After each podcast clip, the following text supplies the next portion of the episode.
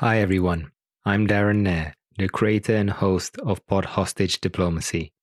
We're currently taking an extended break right now because I'm dealing with health issues. We will be back once I have fully recovered.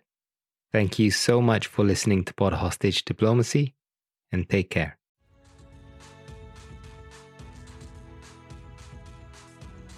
Welcome to Pod Hostage Diplomacy. We work to free hostages and the unjustly detained around the world. Together with their families, we share their stories every week and let you know how you can help bring them home. I'm Darren Nair, and I've had the honor of campaigning with many of these families for years. These are some of the most courageous and resilient people among us, people who have never given up hope, people who will never stop working to reunite their families. And we will be right there by their side until their loved ones are back home. Thank you for joining us. And now, let's meet this week's guest.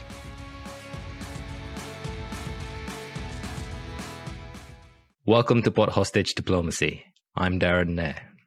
This past November marked four years since brothers Jose Luis Zambrano and Alirio Jose Zambrano, both from Texas, both American citizens, both fathers and grandfathers, have been wrongfully imprisoned in Venezuela. They both worked for US oil company Citgo and were arrested in Caracas in November 2017, together with four of their colleagues. Collectively, they are known as the Citgo Six. The US government has stated that they are unlawfully detained former Secretary of State Mike Pompeo has called on the Venezuelan authorities to release the Citgo Six unconditionally and return them to the United States.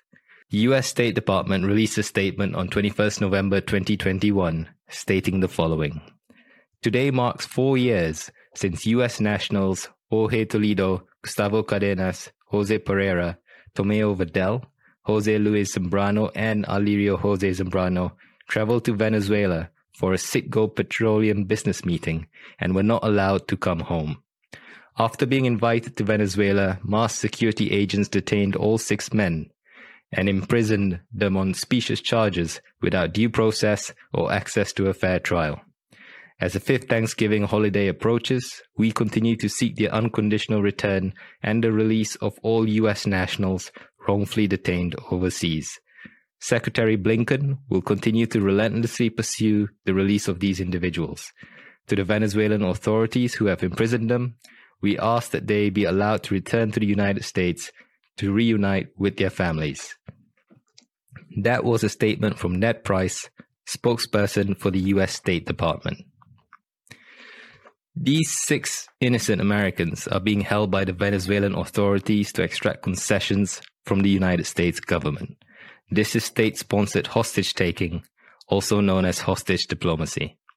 This was made clear when the Citgo Six, who were released on house arrest earlier in 2021, were all taken back to prison in October by Venezuelan authorities in what is believed to be retaliation for the extradition of Colombian businessman, Venezuelan envoy, and close confidant of Venezuelan President Nicolas Maduro, Alex Saab. Alex Saab was extradited to the United States. He faces charges of money laundering in Florida related to his activity as a government contractor in Venezuela, as well as money laundering and fraud charges in his native Colombia. Now, if you've listened to this podcast before, you'd be familiar with the Citgo Six. In September, we interviewed Veronica Vadell Weggeman, daughter of Tomeu Vadell, who is a colleague of Jose Luis Zambrano and Alirio Jose Zambrano. We interviewed Veronica again in October on a breaking news spot episode the day after her father and the rest of the Citgo Six were taken back to prison from house arrest. Please do listen to those episodes if you can. Since the Citgo Six were taken to prison in October, there have been a number of significant updates which we'll cover in this episode. Today, I'm joined by Alirio Jose Zambrano's eldest daughter, Alexandra Zambrano Fawcett.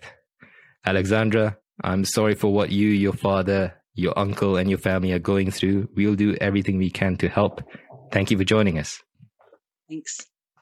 For our listeners who aren't aware, can you please walk us through what happened to your father and uncle? Right. So, this was the weekend before the Thanksgiving break in 2017. And I remember it was a Saturday evening, and my dad got a call to go on a trip, a business trip, um, to Caracas for an urgent meeting. And there weren't a lot of details given. But um, obviously, my whole family's like texting on WhatsApp and just kind of my mom's like, I don't know why he's being asked to do this, and he doesn't know either. And um, they actually got in an argument um, before he left because mom really didn't want him to go, but he didn't think he could say no.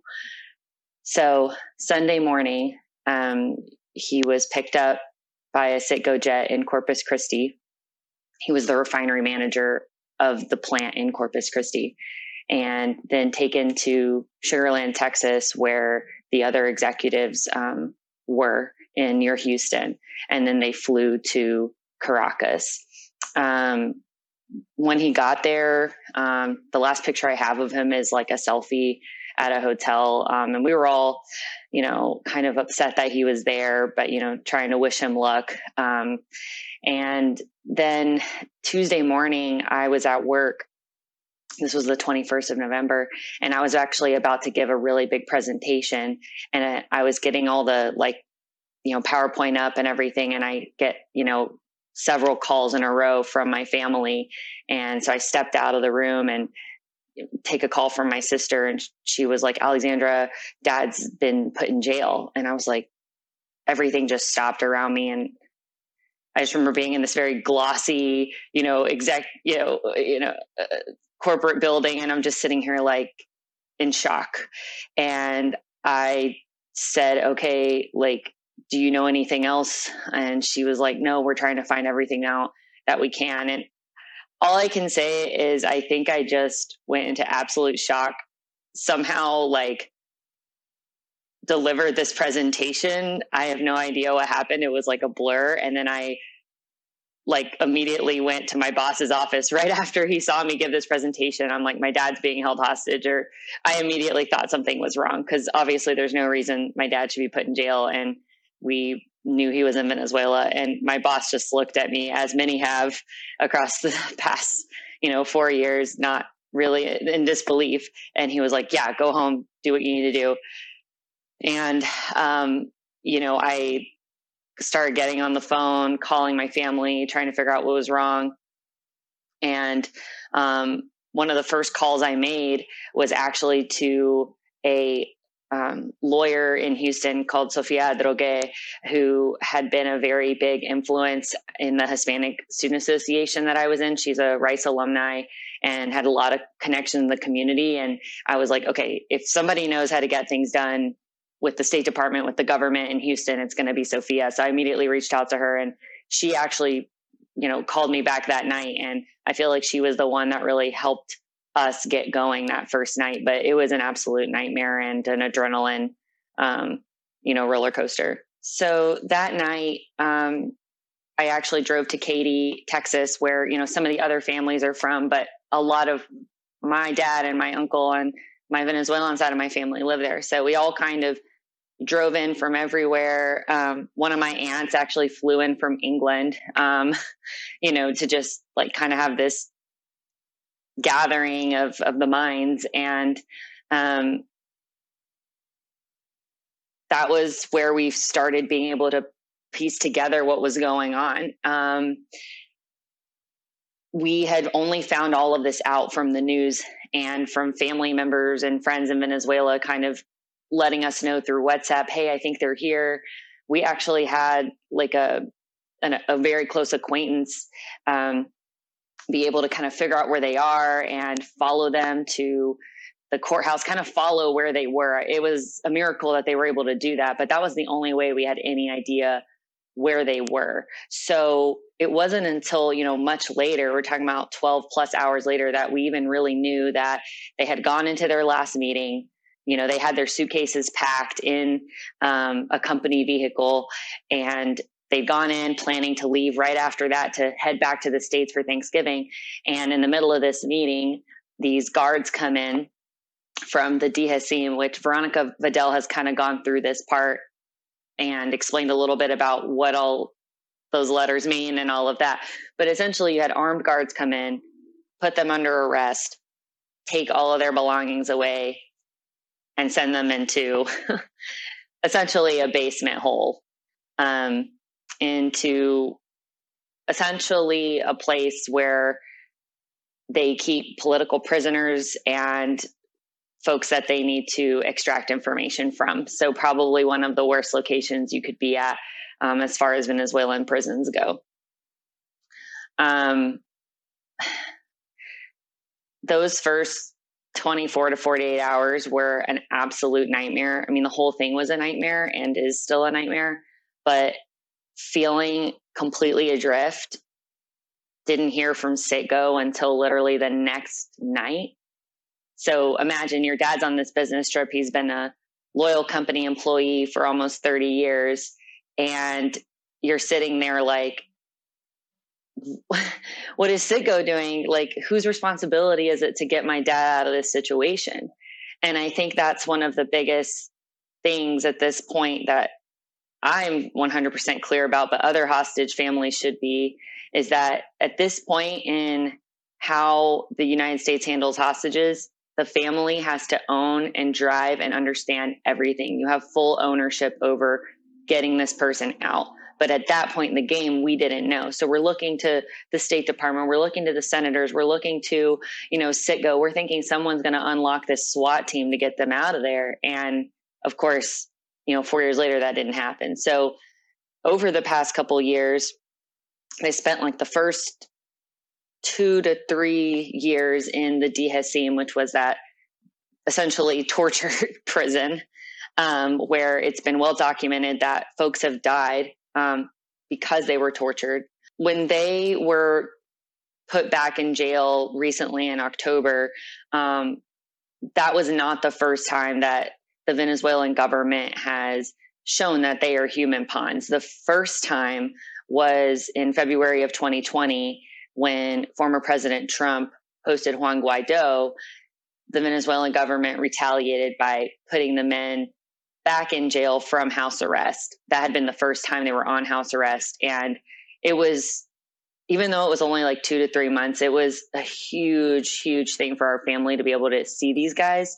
When they were in the DGCIM, it was almost impossible to to talk or anything. So um, that was a roller coaster. And then it happening again here in 2020. You know, I think Veronica said it well in your breaking news episode. It it's just enough is enough and our families are are not really interested in house arrest again we don't we just want them to come home and and we're not really interested in compromises anymore um and so ever since being back in the helicoide which is a, a different prison obviously than the DGCIM um very recently here in november um, ambassador carstens was able to make a visit uh, to venezuela to meet with officials there as well as meet with the men. So, for all intents and purposes, this is their first consular visit um, in the four years that they've been detained, wrongfully detained. Um, as far as we know, uh, from details that he shared and some details that our families um, have shared, they were able to have a private meeting in the in the prison. They were able to, you know, shake hands, even hug. Um, you know, the Vadell family shared that uh, there was a, you know, their dad felt like this huge burst of hope. I think he spoke for all of the men. Um, and he he was even able to get like handwritten letters from our family members um, to us and to the U.S. government. You know, so the kind of proof that yes, all of this did happen. Um, but I, you know, I at the time I was happy, but I was also feeling devastated for my dad and for my uncle because I can only imagine after, you know, I'm sure they've been dreaming of this magical moment where the US government swoops in and gets them out of there. And can you imagine, like, you actually see that happen and then they're like, oh, yeah, we're not here to take you home. We're, we're just here to, you know, check on you. I just can't imagine. I know how I felt. Um, I think they were, they have a lot of grace and I think they were happy anyway, but I can only imagine deep down they were like, you know, how much longer? How many more times does this carrot have to be dangled in front of my face? Um, and so it, it, was positive news because it sounds like, you know, um, Ambassador Carstens is being able to get the leverage from the U.S. that he needs to even go down there and engage directly versus going through um, interlocutors like the Richardson Center, et cetera. Um, at the same time, it's like, you know, how long is this essentially a dance going to go on before, you know, these guys are on a plane back to the United States? Can you talk to us about your father and uncle's background? So I know they're from Texas. I know that your dad has worked for Citgo for almost 30 years. Can you just give us an idea of their background and perhaps maybe why these six men were targeted? Right. So my dad is the oldest of six children. Um, and really, like most Venezuelan families, uh, the oil industry is kind of where where there's most a lot of careers and a lot of opportunity. So my dad um, was the first one of his family to come to the United States to get his college education. So he actually went to LSU, go Tigers. Um, uh, he went to LSU when he was like 17, and he met my mom, who's from Mississippi, in college. And um, you know, they got married and actually went back to Venezuela, where he went to work for PDVSA uh, for a while. My uncle, my tioza Luis, is a couple years younger than my dad, but my dad kind of forged this path for his brothers and sisters to also get their education in the United States. So my tioza Luis actually did essentially um, he actually finished high school um, in Gonzales, Louisiana, which is just a little bit outside of Baton Rouge. And then he also went to LSU. Um, they both got engineering degrees. Dad got a mechanical engineering degree. My uncle is an industrial engineer. Um, and then they both returned to Venezuela to begin their careers in that, in the oil and gas industry. Um, my mom and dad had me and my sister while they were in Venezuela. And when I was about seven, um, they, my dad was selected with actually um, the group that included Mr. Vadell and a few others um, to go ahead and get transferred to Citgo in the United States. I think it was a means really of of being able to integrate uh, you know Venezuelan uh, folks into the culture at Citgo since it is a Venezuelan owned American company, which is a very confusing relationship. But um, that that was part of the reason, and and uh, to essentially groom and train potential future managers um, at that company. So it was pretty much top performers that were asked to go. Um, that was about 1999. My dad and mom moved to Lake Charles, Louisiana, um, where one of Citgo's largest refineries are, and he kind of started just like everybody else does at kind of the bottom of the totem pole. Um, he was a project manager and then he slowly started working his way up. My dad's actually, uh, my dad's like always been this overachiever, very hard worker. Um, it wasn't enough just to be a mechanical engineer. He decided that he was going to go back to school and become a chemical engineer because he thought he would have more opportunities. Like, you tell me who does that. I wouldn't. I'm a chemical engineer. I don't know if I could go back and get another engineering degree. So he, um, with three kids at this point. My my baby sister had been born um, in 2000. Um, he goes back to school while working, um, gets his chemical engineering degree, and then that's really when his career took off. Um, he started having more supervisory roles, and um, when I was in high school, about like 2010. Um, you know that that's whenever he really was able to do more several supervisory roles and was getting positioned to be one of the top managers in the refinery. Um, Mr. Vadell, for example, actually worked at the same refinery that my dad did and, and was actually his supervisor um, for a really long time. So um, we, the Vadell family is probably one of the only families um, that we actually knew before this whole thing happened. Um, and it was really devastating for us to feel like, you know, knowing each other for so long and knowing how much integrity our parents have and like how much they've tried to be part of the community, local community, you know, how proud they were when they were natural, became naturalized citizens. Um, and just, you know, in disbelief that, that something like this could happen to these men that are so well known in the community. So then when I graduated from college in about 2014, my dad was offered um, essentially a, top three executive ish role at the Corpus Christi refinery and kind of from then um, eventually landed in the highest position, which is the vice president of the refinery, and that was the position he was in when he went at, he was asked to go on this trip. My uncle, on the other hand, uh, kind of the shorter version is he eventually came over to the U.S. through Citgo Asphalt, which is a different um, part of the company that no longer um, exists. But he came up through the procurement chain, and um, that was kind of the highest position he was in was the um, essentially VP of procurement um, and human resources. As far as you know, what does this all have to do with why they were down there? Um, so eight people actually got called down, and as you can see, only six, the Citgo six, have been in jail. One of them sort of got tipped off. The other one, we have no idea, kind of ran off into the ether. But um, the only thing that these people have in common is that they worked for Citgo and that they were Venezuelan and that they had VP in their title. And I think Veronica Vadell Weggeman also mentioned this, but many of them had only been put in their VP quote unquote executive position within two months of being taken. Um, what was also very strange is that they were, you know, asked on this trip out of nowhere. This combination of people would usually not have gone really anywhere together as far as traveling goes. So it was a very strange, uh, very strange that dad, for example, they have two other refineries. They have one in Chicago area and then another one in Lake Charles.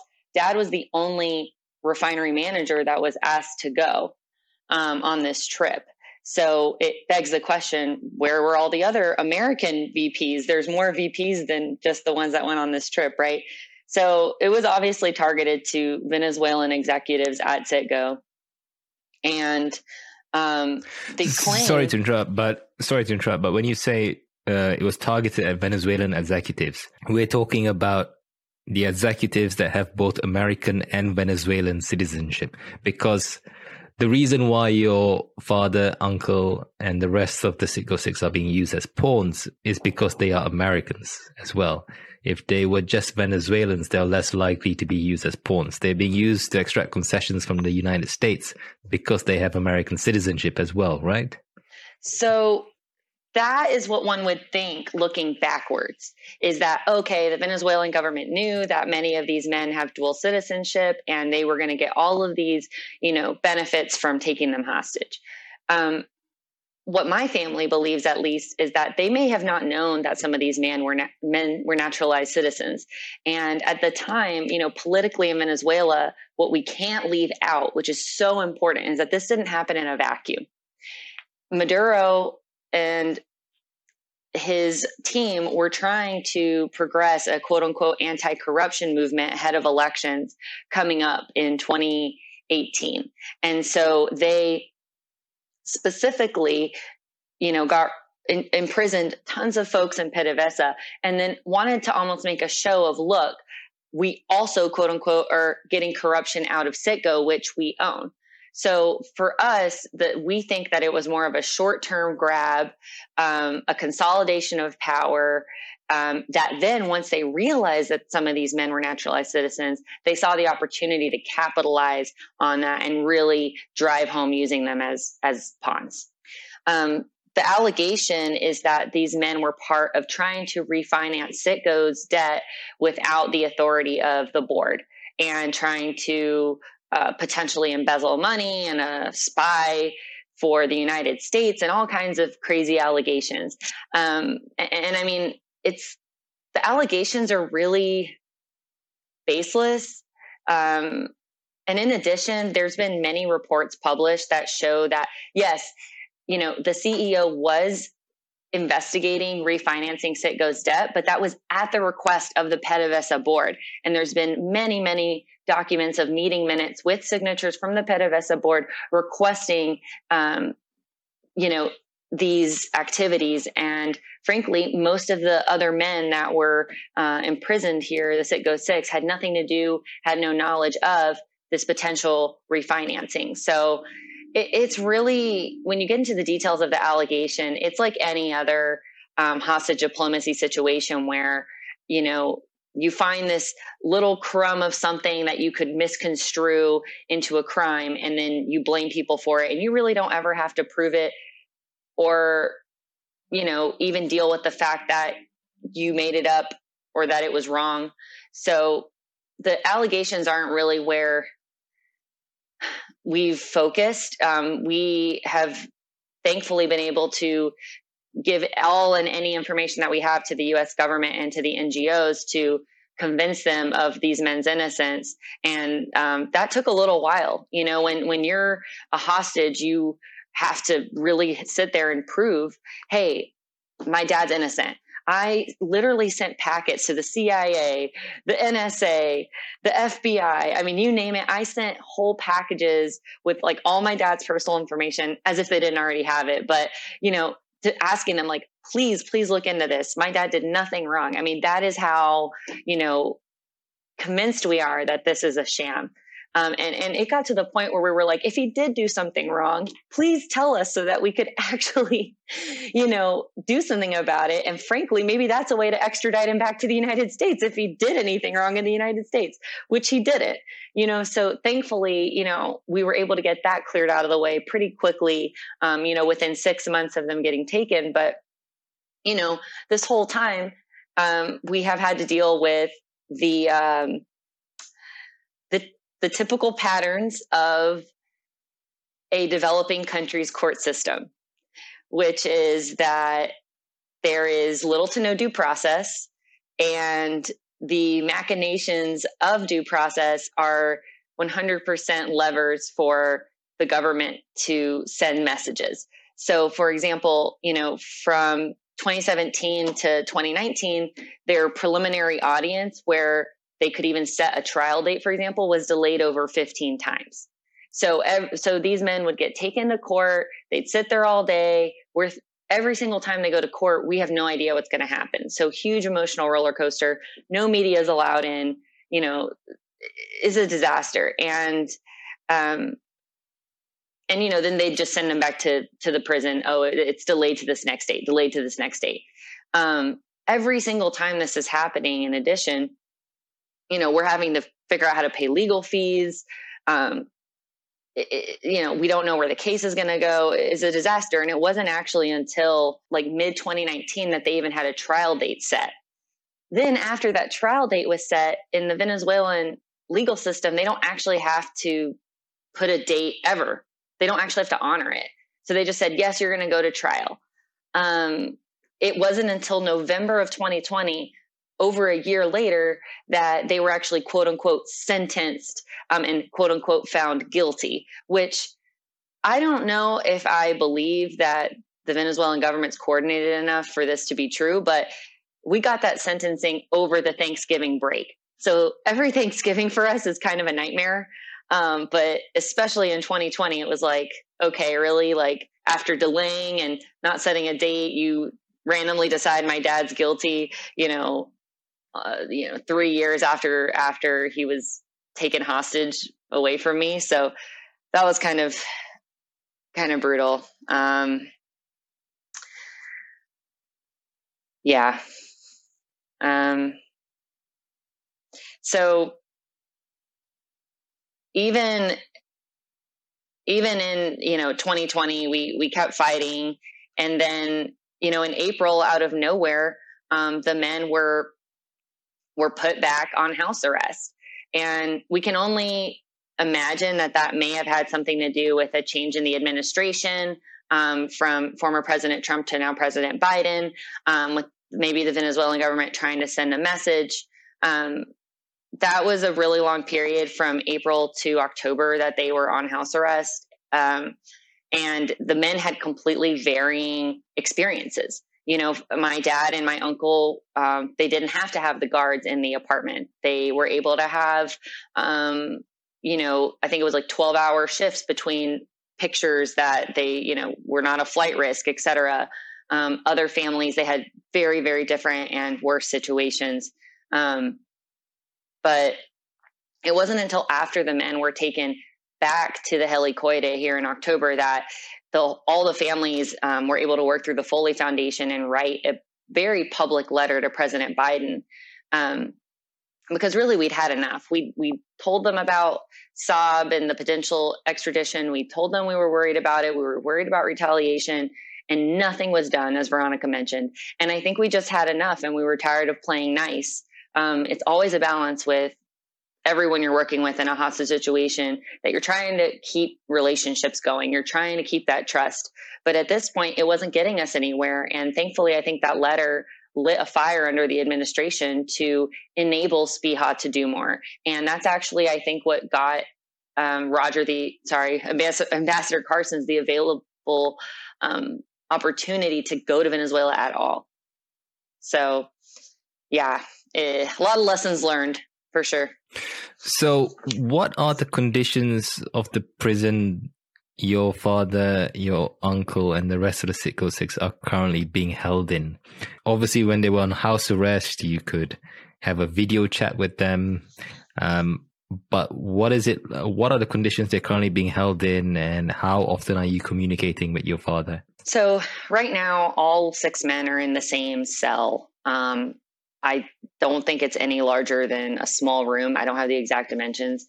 Veronica mentioned that they have to share a toilet. It's an open space. They do what they can to keep things clean.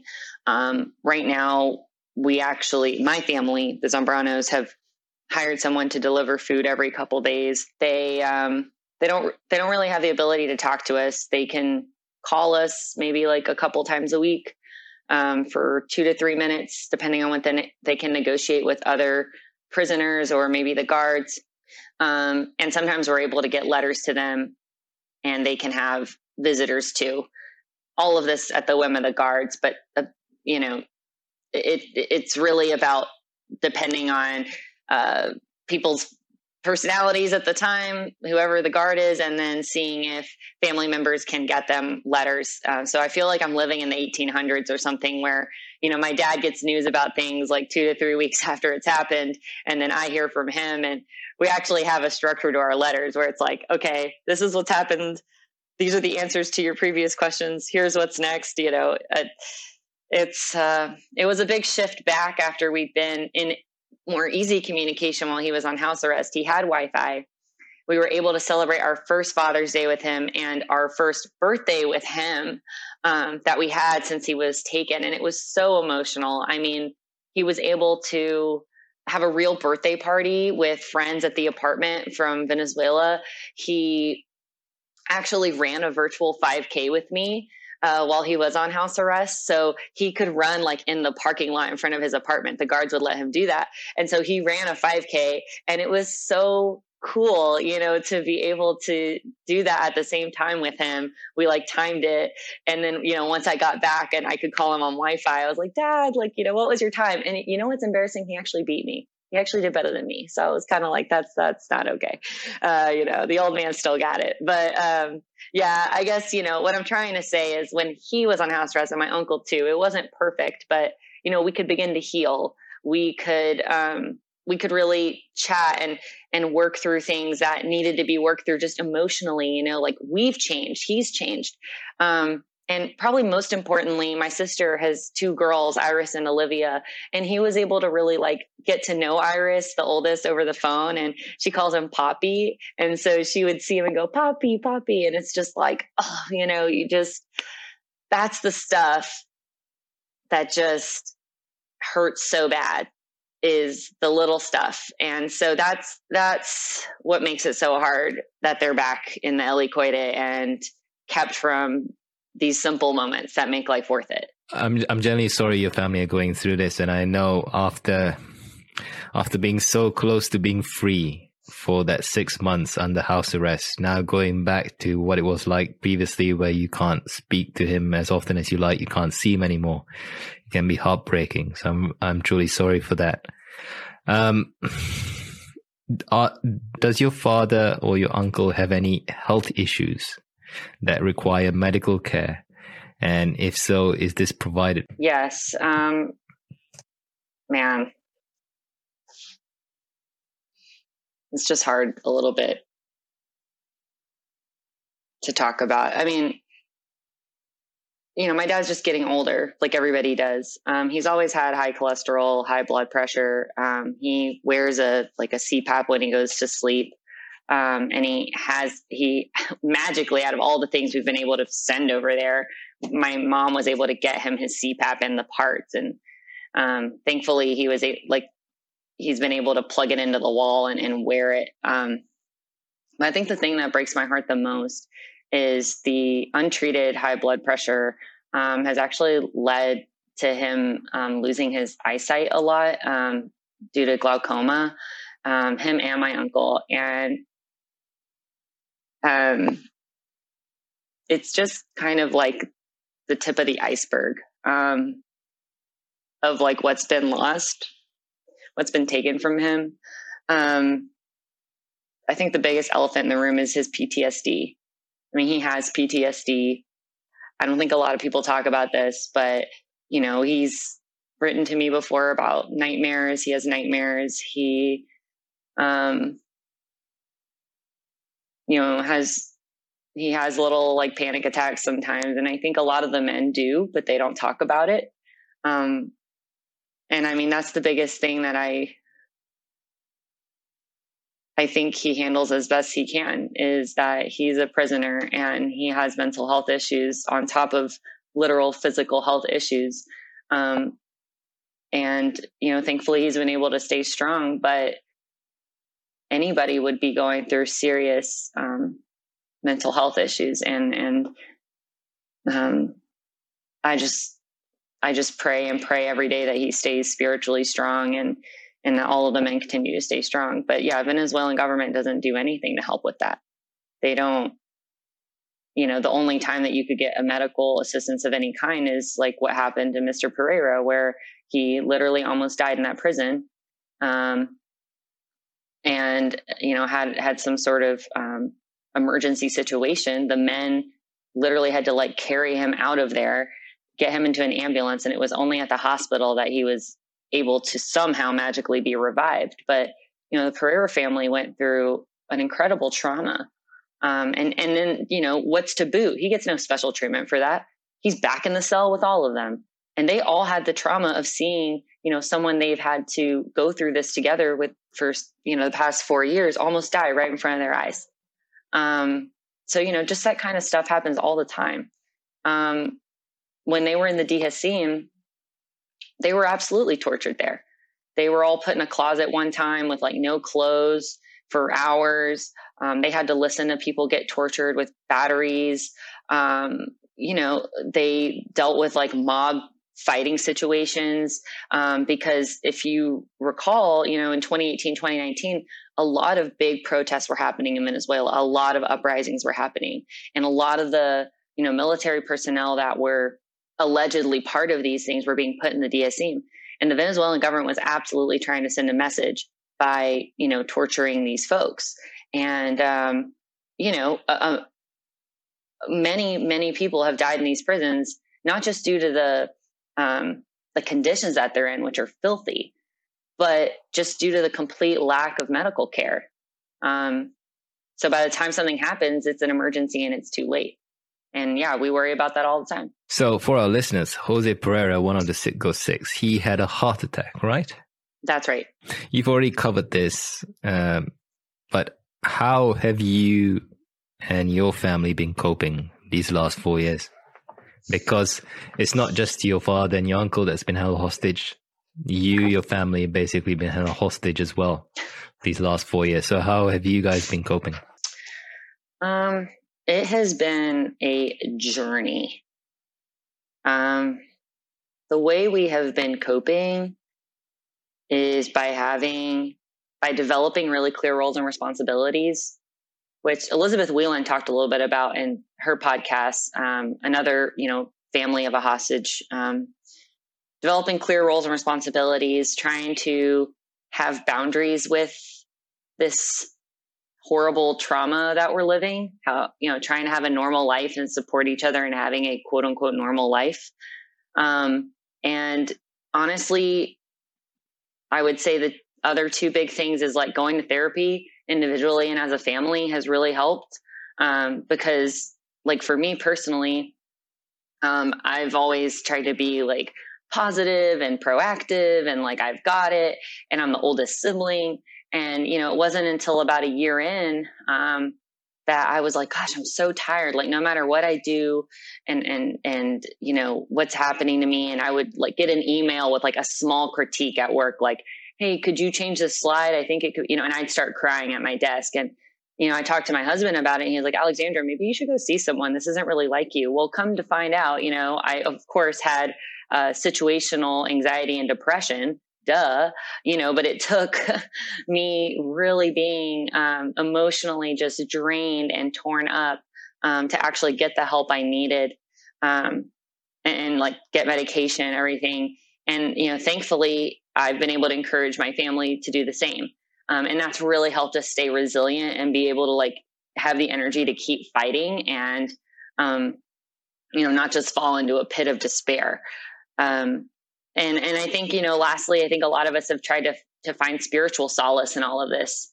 Um, whenever something like this happens you want to be angry at the universe like why? Why is this happening to my dad? He's innocent. Um, you know, why does the U.S. government not care more? Why would the regime like do this to us? Um, we're not special people. um, and you know, I think you either you can kind of pick your three ways. You can just kind of not care. You can be angry at God or whatever you call it, or you can try to see have some faith that this is for some sort of reason and and really try to build a spiritual relationship that makes sense for you with your higher power. And I think that's something we've all tried to do. Um, that's kind of helped us stay positive as well. I think, as people would say, this is not something that happened because of you. This is something that happened to you. And it's not your fault, and you're doing the best you can. And uh, we'll do everything we can to help out. So stay strong and know you're not alone Thanks. in this. Um, it's been four years now since your father and uncle have basically been held hostage by the Venezuelan authorities. Um, I know you've been campaigning publicly. So, what kind of approach have you been taking to campaigning and advocacy?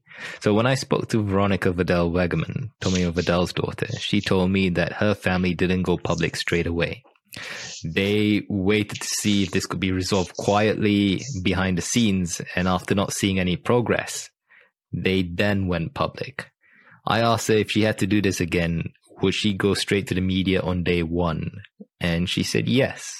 So your family is in the same situation. What are your thoughts? Right. So I completely agree with Veronica um, that the biggest thing that I can say is get to the highest level of the government, of NGOs, and of private citizens as fast as you can. And the fastest way is through the media and the best, the highest like press providers. So yes, it's good to start at the local and like talk to people in your city or state, but you want to get on the major providers. You want to get on Fox. You want to get on CNN, New York Times, etc.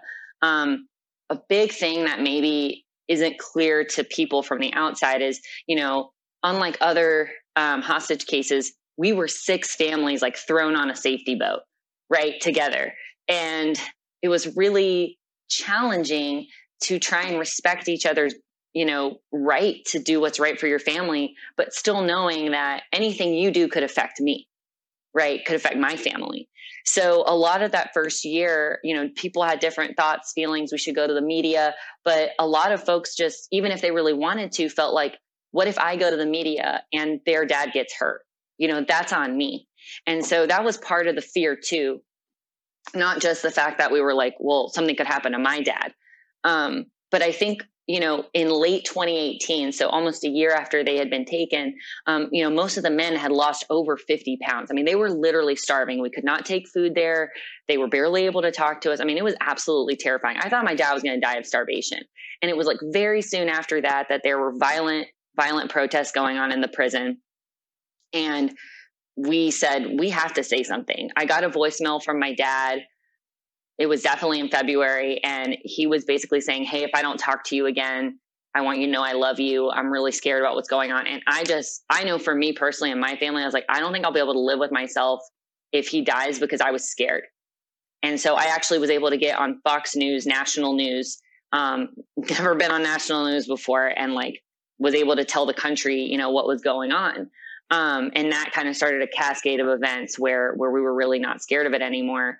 But um, yeah, absolutely. And then the second thing that I think the Vadells have also done a really great job of um, is that they have mastered the demanding tone.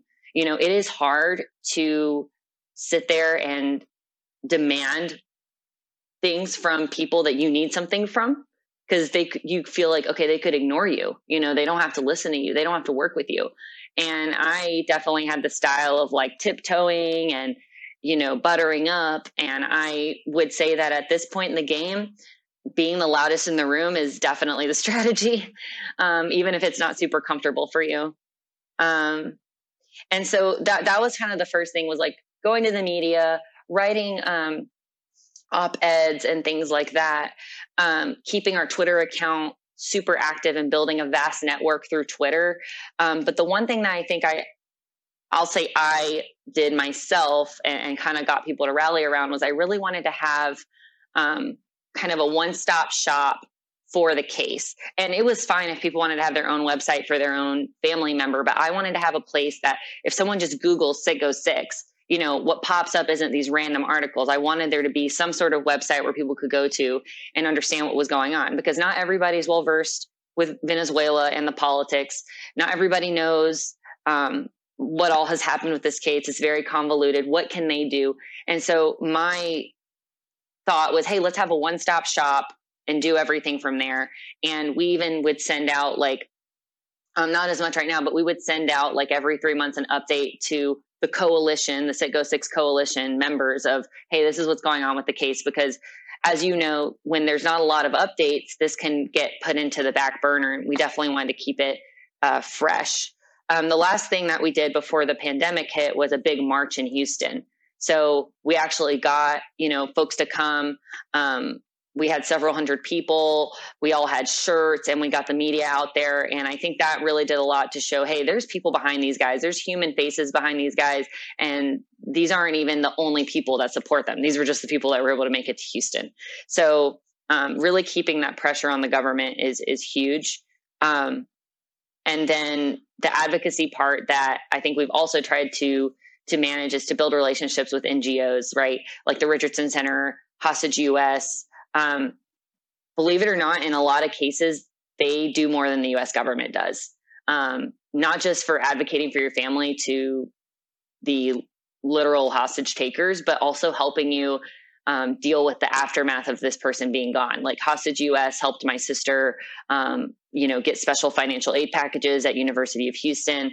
They helped my mom and my aunt figure out what to do with their mortgages because they don't have power of attorney. I mean, there's just a lot of aftermath that happens when someone is um, ripped from the face of the planet. You know, um, so th- these nonprofits are are um, incredibly helpful to us and there's many more on that list. So you mentioned the NGOs are doing a better job than the US government and I agree many I've spoken to many families they have so many positive things to say about these NGOs, the Richardson Center, Hostage US, um, and the James W. Foley Legacy Foundation. So you said you wanted to keep pressure on the US government. What should the US government be doing better? As far as our case specifically goes, um, we need results right?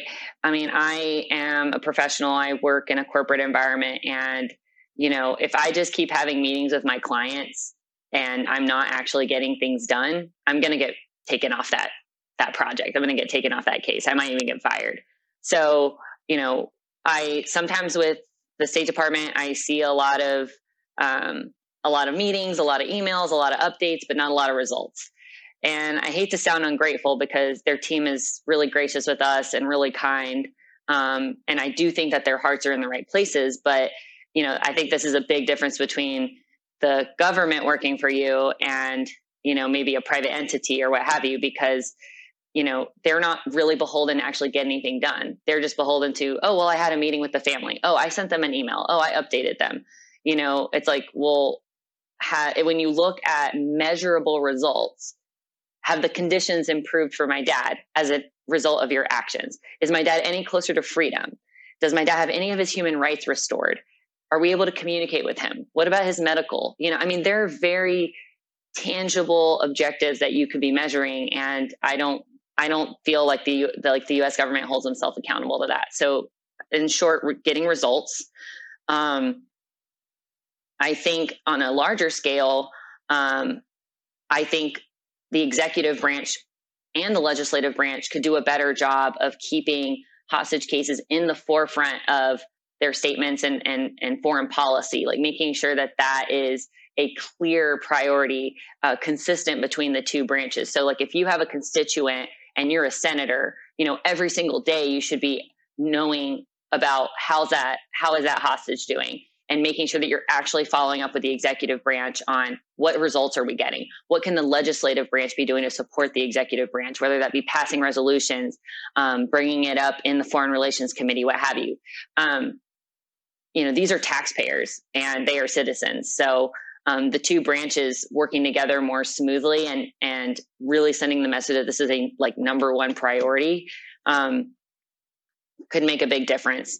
And i think from a SPIHA perspective, the, the hostage affairs unit in the State Department, um, I think they're developing this and they've recently gotten a lot of funding, but there absolutely needs to be like a guidebook, um, a comprehensive guidebook that's given to your family whenever this happens. Um, I feel like every single one of uh, our families have had to just like reinvent the wheel every time and educate yourself. And there's just best practices that are not difficult to write in a Word document, NGOs that with contact information, it's just like you literally have to make this up yourself. And God forbid you don't have access to the internet or you're in a low income situation where you're working multiple jobs. I mean, if it wasn't for the privilege that my family has and the resources and just numbers that we have, I don't know that we could have gotten this far um, w- with the resourcing that the that the U.S. government has on it right now, as far as guiding a path.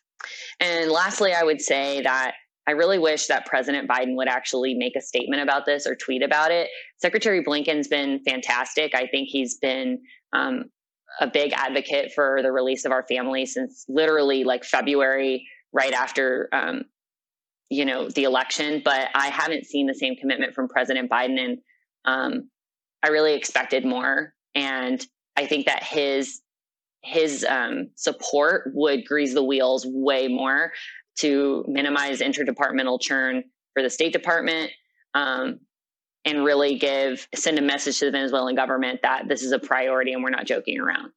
Um, and I mean, those are just the the short and sweet details. You know, could go on for a long time, but that's the short and sweet. Thank you for that. They're good recommendations. Um, so you mentioned President Biden. You mentioned the executive branch. When I spoke to Veronica in September, she mentioned that President Trump and President Biden have never mentioned the Citgo Six. So uh, you stated he needs to make he he needs to say something. He needs to make a statement about them, right? I mean, let me put it this way: the president has time to like pardon a turkey or like light a Christmas tree, but he doesn't have time to like mention that several of his citizens are languishing in horrible boxes called prisons that their human rights are being detained, you know, taken from them.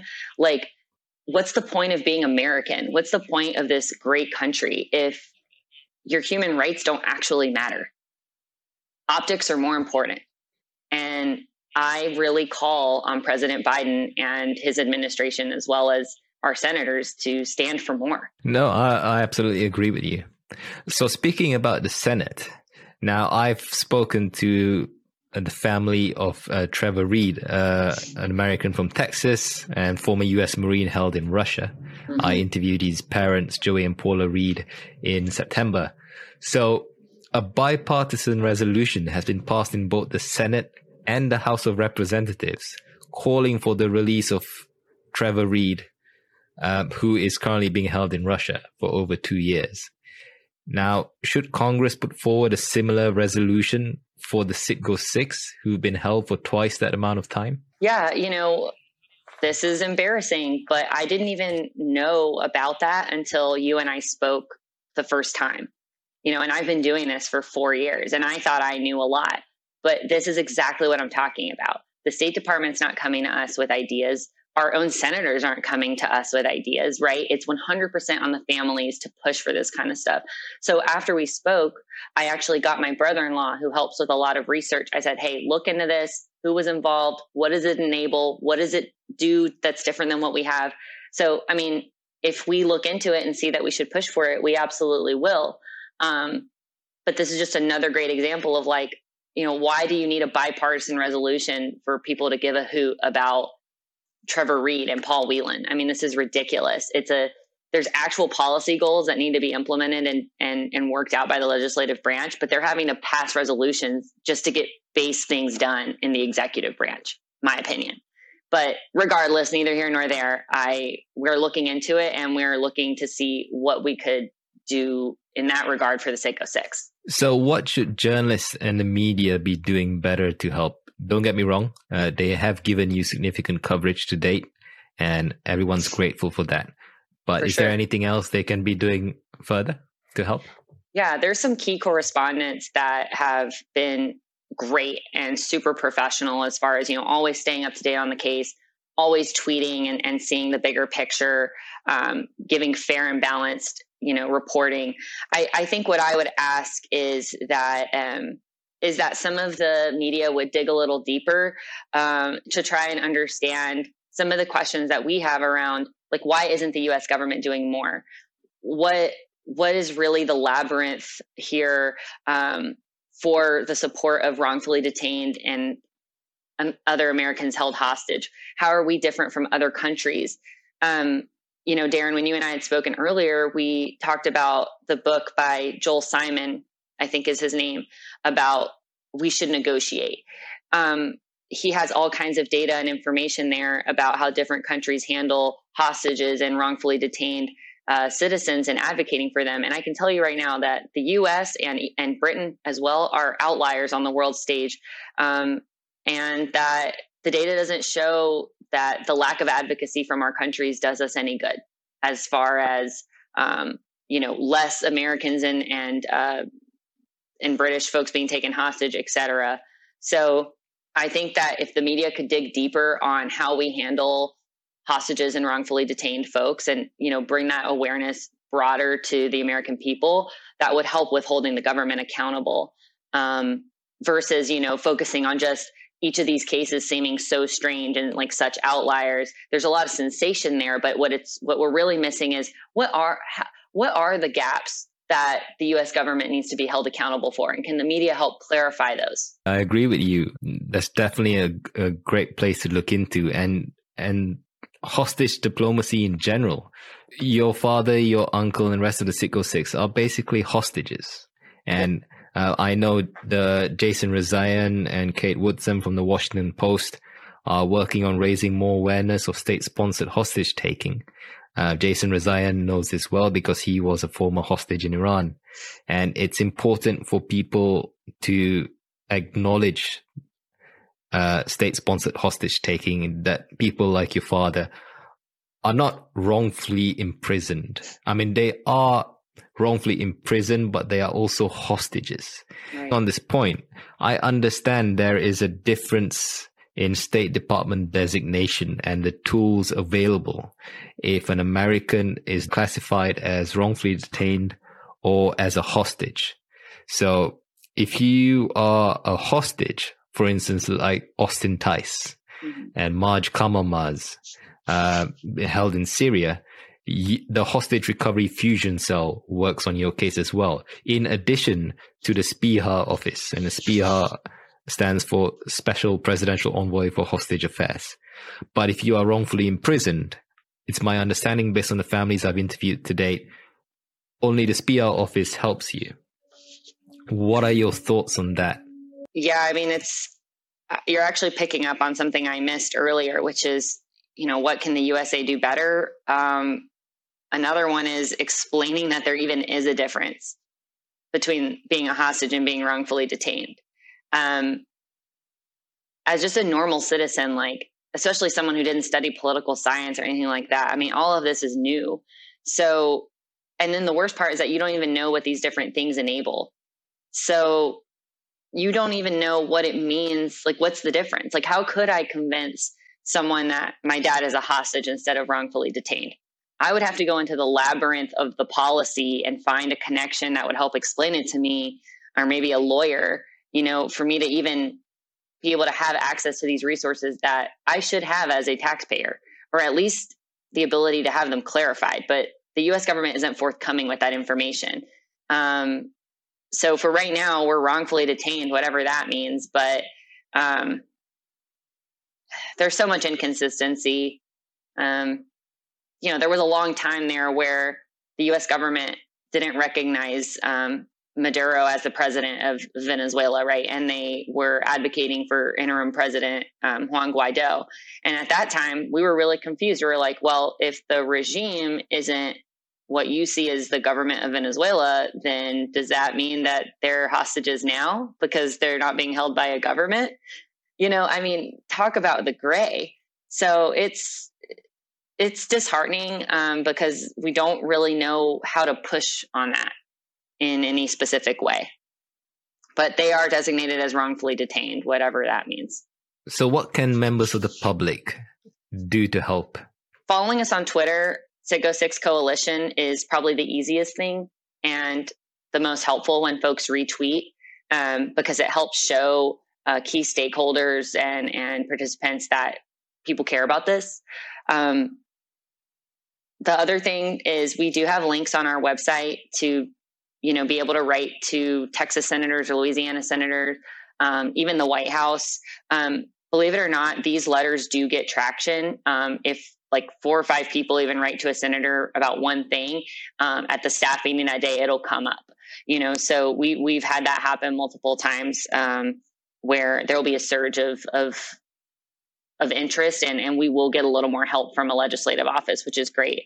Um, you can even like tag people in your in your retweets and that helps as well um, but i think from a bigger perspective um, folks can just realize that being an American citizen doesn't really protect you from anything when you are in a foreign country.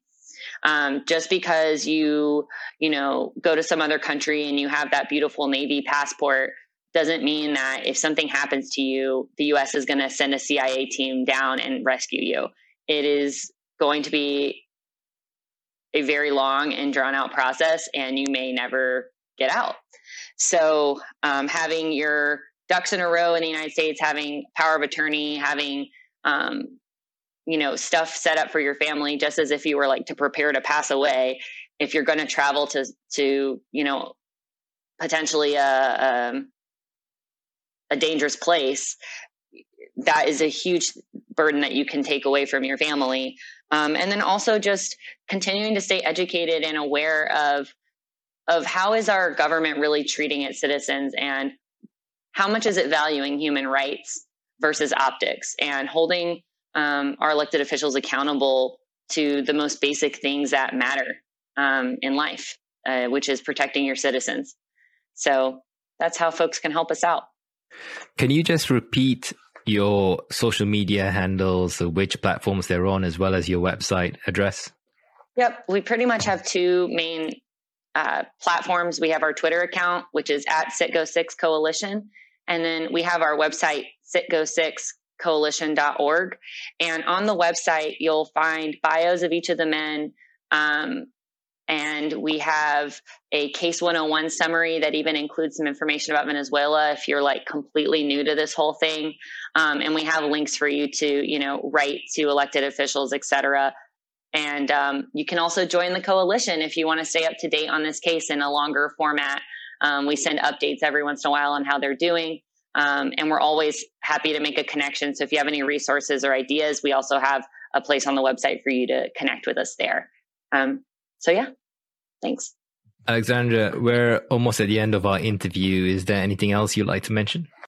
Um, I think I would just like to say that I wish that the US government was better equipped to serve its citizens in this area and that for now if you're going through this educate yourself know all the levers that you can pull um, and continue to build your network so that you can learn about more levers and know that nobody else is going to get your family member home other than you pushing.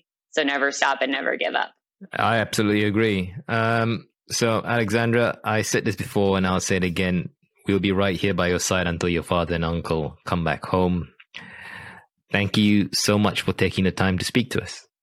Thank you, Darren.